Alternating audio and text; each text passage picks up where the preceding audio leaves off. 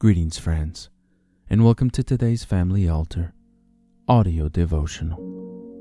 Our scripture reading today comes to us from the book of Job, chapter 10, verses 18 through 19.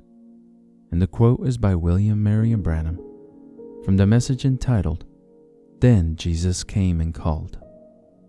This message was preached on February the 13th, 1964. We hope that you are blessed today as you listen. Wherefore then hast thou brought me forth out of the womb? Oh, that I had given up the ghost, and no eye had seen me. I should have been as though I had not been. I should have been carried from the womb to the grave.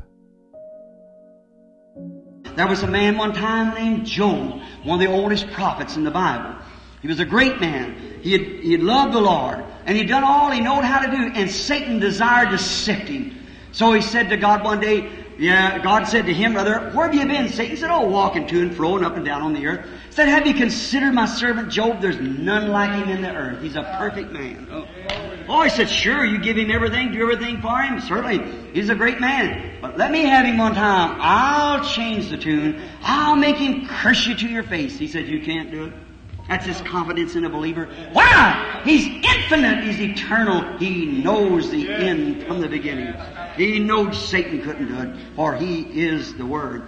He knew what Job would do. I remember, Job, he broke him out in boils, killed his children, took everything he's had. His health was gone. Even his comforters came, and they couldn't do nothing but just accuse him of being a secret sinner. And old Job got in such a place until he got so distressed. You have to get in distress first. You have to get to a time where you're at the end the road.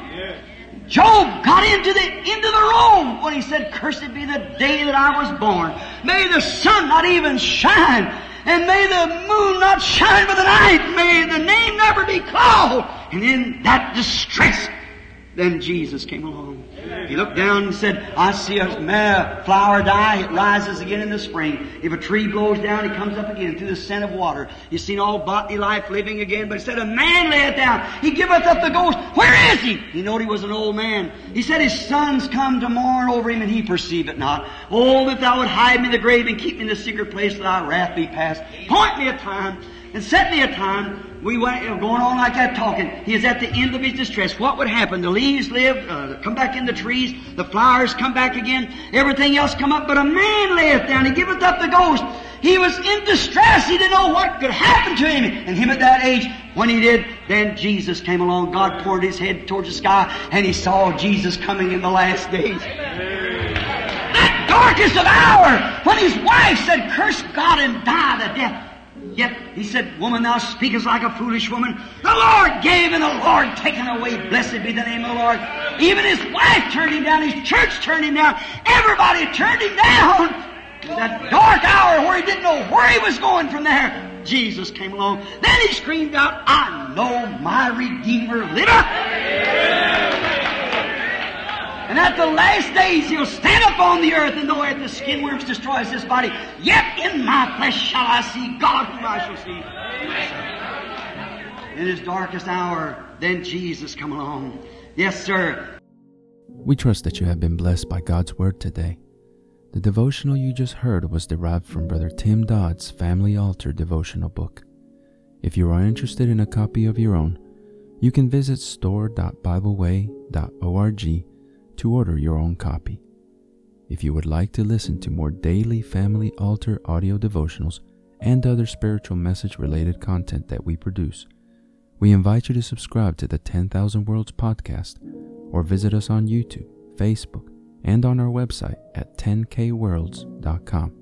That's the number 10, the letter K, and the word worlds.com.